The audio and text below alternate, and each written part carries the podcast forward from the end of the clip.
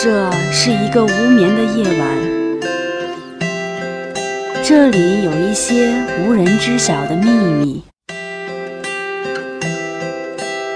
我恋爱了，我想回家了。我能读一封表白信吗？我想说，这是一个无眠的夜晚，这里有一些无人知晓的秘密，大胆分享，吐露你的衷肠。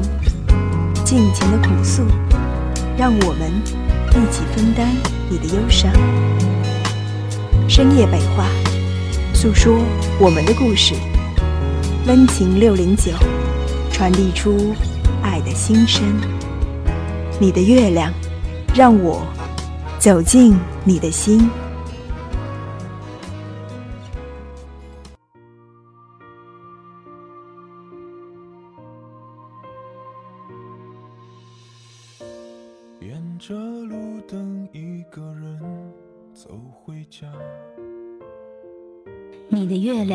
我的心，你的心事我来听。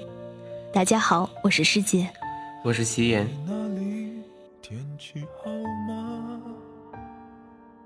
你说怎样爱人才是真正的爱人呢？是和他一起高飞吗？也许是吧，可并不是所有的人都有能力、有精力和爱人一起飞翔啊。是啊，不能一起高飞，却又互相牵绊，总是会累的吧。心里有一些牵挂，有些爱却不得不各安天涯。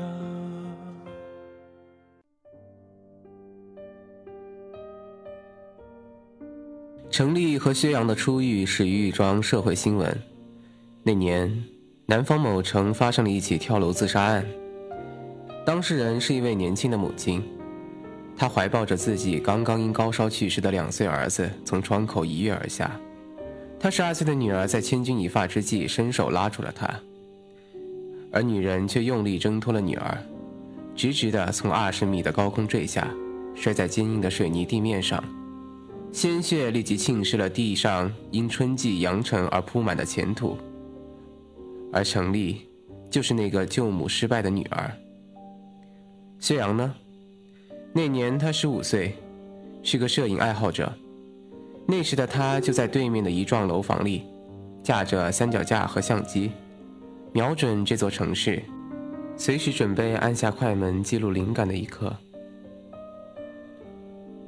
世事多凑巧，当他的快门于无意间按下时，所记录下的正是程丽的母亲睁开程丽的双手落下的那一刻。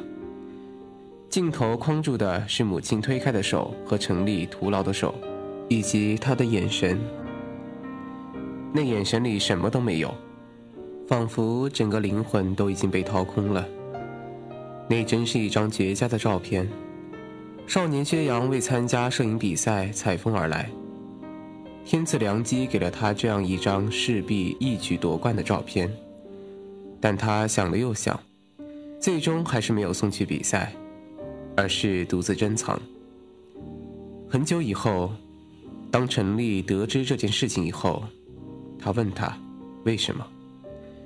他说：“我不想把你的痛苦放大去给别人评判。”让他们流两滴无关紧要的眼泪，说两句不痛不痒的安慰，以此对比，发现自己的生活已经足够幸福。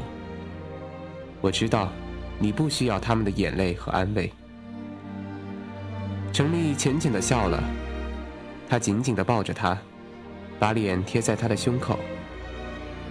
是的，他不愿意向无关的人展示自己的伤口，因为他只需要一个人的眼泪就够了。而那个人，就是薛洋。薛洋就是这样一个好心肠的男孩。那个暑假里，程丽被全城的人所关心，但别人关心的是他的母亲为何要自杀，其中有什么是非曲直，就像在追一部连载的侦探小说。而薛洋是不同的，他并不在意背后的故事。他只惦记着那个女孩怎么样了，她还好吗？一个月后，薛洋在家附近的儿童福利院，终于再次见到了陈丽。他瘦了，瘦成了一缕魂魄，小儿尖的脸上，大大的眼睛如同骷髅的空洞，配上无神的双眼，简直吓煞人。没有人敢上前和他搭话。他一个人安静地坐在树下的草地上，而薛洋径直地朝他走过去，在他的对面站住，高大的身影笼罩着小小的他。他抬起头，看着这个男孩，一脸欲言又止的局促。他不知该怎么样跟他打招呼，才能不伤害到他脆弱敏感的心。没想到，却是他先开的口：“我记得你。”你是打电话叫了救护车和警察送我进医院的那个人。薛洋十分惊讶，他既然还记得自己。是他打电话叫了救护车和警察，没错。打完电话后，他立刻跑进了对面的楼里，根据推测判断出陈丽所在的房间，踹开门冲进去，把那个瘫软的挂在窗口的小姑娘给抱了起来。一阵兵荒马乱后。他的母亲被抬上救护车，他也被半扶半抱的搬上了救护车。一路上，他都在他身边，忧心忡忡、满眼关切的望着这个不幸的女孩。他以为他早把他忘记了，在那样的状态下，谁会记住一个陌生人呢？陈丽指了指他脖子上的相机：“我认得这个。”薛洋摸摸后脑勺，羞涩地笑了。他向陈丽解释：“我家就住在这附近，我常常来这里做义工，这里很多照片都是我拍的。怎么样，在这里还习惯吗？”陈丽只是淡淡一笑。薛洋转头望去，今天阳光甚好，温柔地涂抹在翠绿的草地上，草坪芬芳如一块刚出炉的抹茶蛋糕，孩子们三三两两地聚在一起。踢球的男孩们，踢毽子、跳皮筋的女孩们，福利院是个小小的社会，人人都以拉好帮、结好派，没有人肯搭理这个满眼忧郁的小孩。薛洋回过头来，朝他伸出手，认真的问他：“我想去后面的树林里拍张照片，你愿意和我一起吗？”突然，一颗松果落下来，砸在了陈丽的头上。陈丽吓了一跳，条件反射的抬眼看树冠。咔嚓一声，薛洋就在此刻摁下了快门。程丽在福利院被孤立的日子并没有持续太久。一个星期后的午饭时间，两个女孩突然朝他走了过来。他们在他的对面坐下，是一高一矮的两个姑娘。高个女孩自我介绍。我叫阿贝，她叫晨曦，我们可以和你一起吃饭吗？程丽拘谨的点了点头。在一起吃饭的过程中，阿贝又借机向他抛出了橄榄枝，邀请他饭后一起打羽毛球。阿贝和晨曦就这样成了他的朋友。他们俩在福利院都是元老级人物。既然他们两个成了程丽的朋友。很快，整个福利院的孩子都接纳了程丽。但这种情况仅仅持续了薛洋一趟旅行的长度。薛洋回来的时候，发现程丽还是孤零零的一个人坐在树下，所有人都对程丽熟视无睹，仿佛她只是个幽灵。怎么回事？我不是托付了你帮忙照顾她的吗？阿贝冷冷一笑。我们已经尽力了，薛洋，但是他太可怕了。我把他介绍给我的朋友们，但他到头来却企图后来居上，把自己变成我最重要的朋友。为了达到这个目的，他甚至不惜想办法离间我和我朋友。我不需要这样占有欲强到变态的朋友。我也奉劝你一句，离他远一点儿。薛洋打断他的话：“我不许你攻击他。”你说他离间你的朋友有什么证据吗？阿贝哑口无言，只说：“祝你好运。”薛洋转过身，就看见了站在不远处树后的陈丽。夏天已经过去了，陈丽还穿着单薄的旧连衣裙。她靠树站着，在风中瑟瑟发抖，就像一片凋零的叶子。薛洋看得心酸，快步走了过去，握住她冰冷的手。不要听他们胡说八道，他们不和你玩，还有我呢。他脱下棒球外套披在她的身上，牵着她的手走到树下的斜石板上坐下，从背包里拿出一沓照片，看，是那些天拍的照片，我都洗好了，送给你。还有我在新西兰拍的照片也送给你。程丽一张张翻阅着那些照片。新西兰的湖水是那样的绿，天空是那样的蓝。薛洋在新西兰的南十字星空下笑得那么灿烂，他嘴角牵起一丝微笑，无不神往地说：“真想去看看。”薛洋随口答应：“好啊，下次我旅行就带上你一起。”真的吗？他问得很认真。薛洋抬起眼睛看他。见他正盯着自己，满眼都是热切的渴望和真诚的信任，薛洋不禁有些怯懦。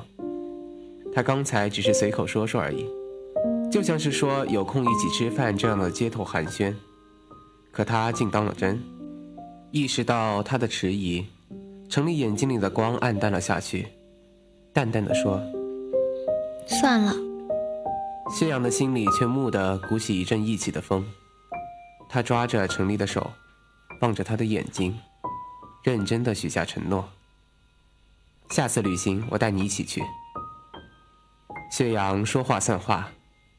那年冬天，他要去哈尔滨拍摄冰灯节，这次的旅行是与他同行的。他们乘火车时坐的是一列绿皮车，坐了三十几个小时，跨越了大半个中国。他们坐在窗边看风景，程丽向薛洋讲起了他自己的母亲。自杀刚刚发生时，全城的媒体都致力于挖掘出背后的隐情，而这个女孩紧闭其口，缄默不语。但现在，她主动将内情向他说出来，她的口气仍是淡淡的。但紧攥住小桌板的双手和抱起的青筋暴露了他。其实没什么，半年里爸爸和弟弟相继去世，他受不了打击，于是决定寻求解脱。薛洋伸出手去，干燥温暖的手掌包住他攥紧的小拳头，无声的给他力量。陈丽惨淡的一笑，继续说下去。但其实很少有人知道，爸爸不是我的亲生父亲，妈妈是再婚。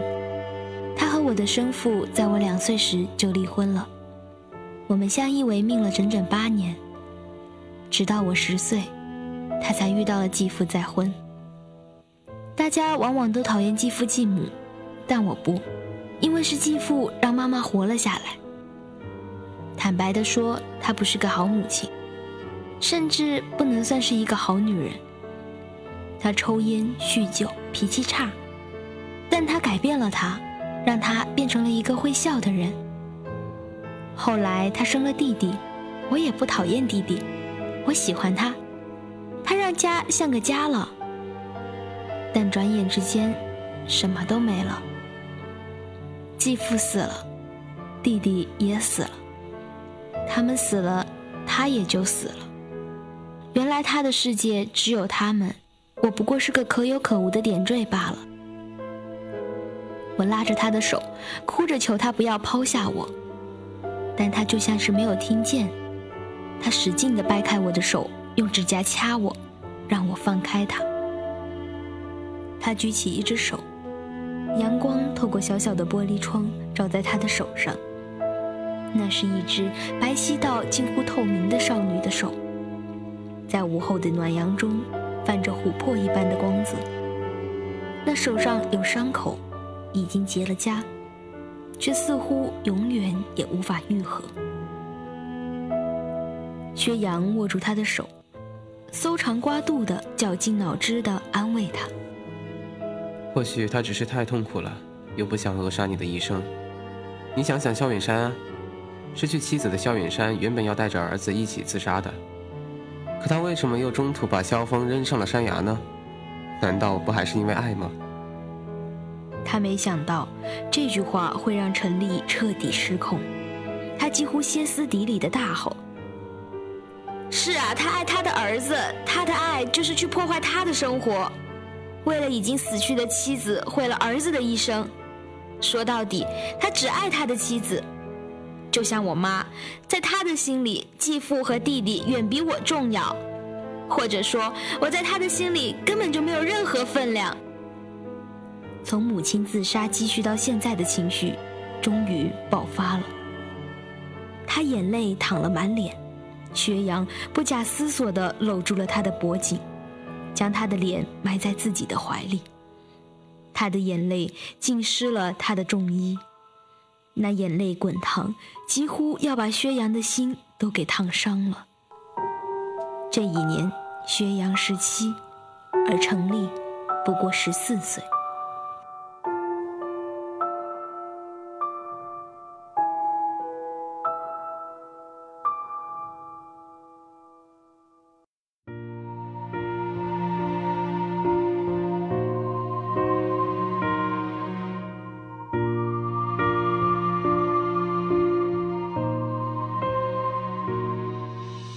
故事到这里就结束了。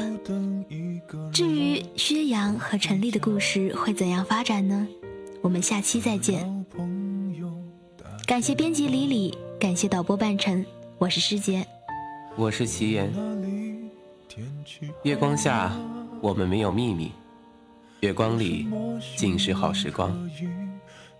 夜深了，月亮在这祝大家。晚安。回忆与我都不爱说话，偶尔我会想起他，心里有一些牵挂，有些爱却不得不各安天涯。在夜深人静的时候，想起他送的那些花，还说过一些撕心裂肺的情话，赌一把幸福的筹码，在人来人往的街头想起他，他现在好吗？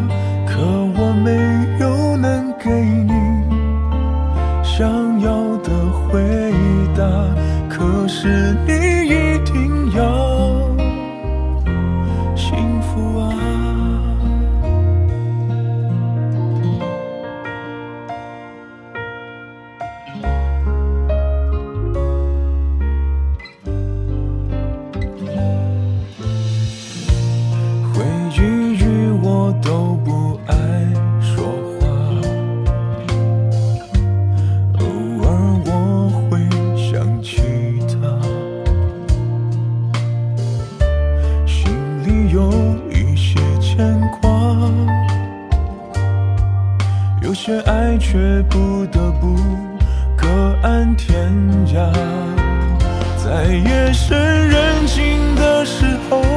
想起他送的那些花，还说过一些撕心裂肺的情话，赌一把幸福的筹码，在人来人往的街头想起他，他现在好吗？可我没有能给你。想要的回答，可是你一定要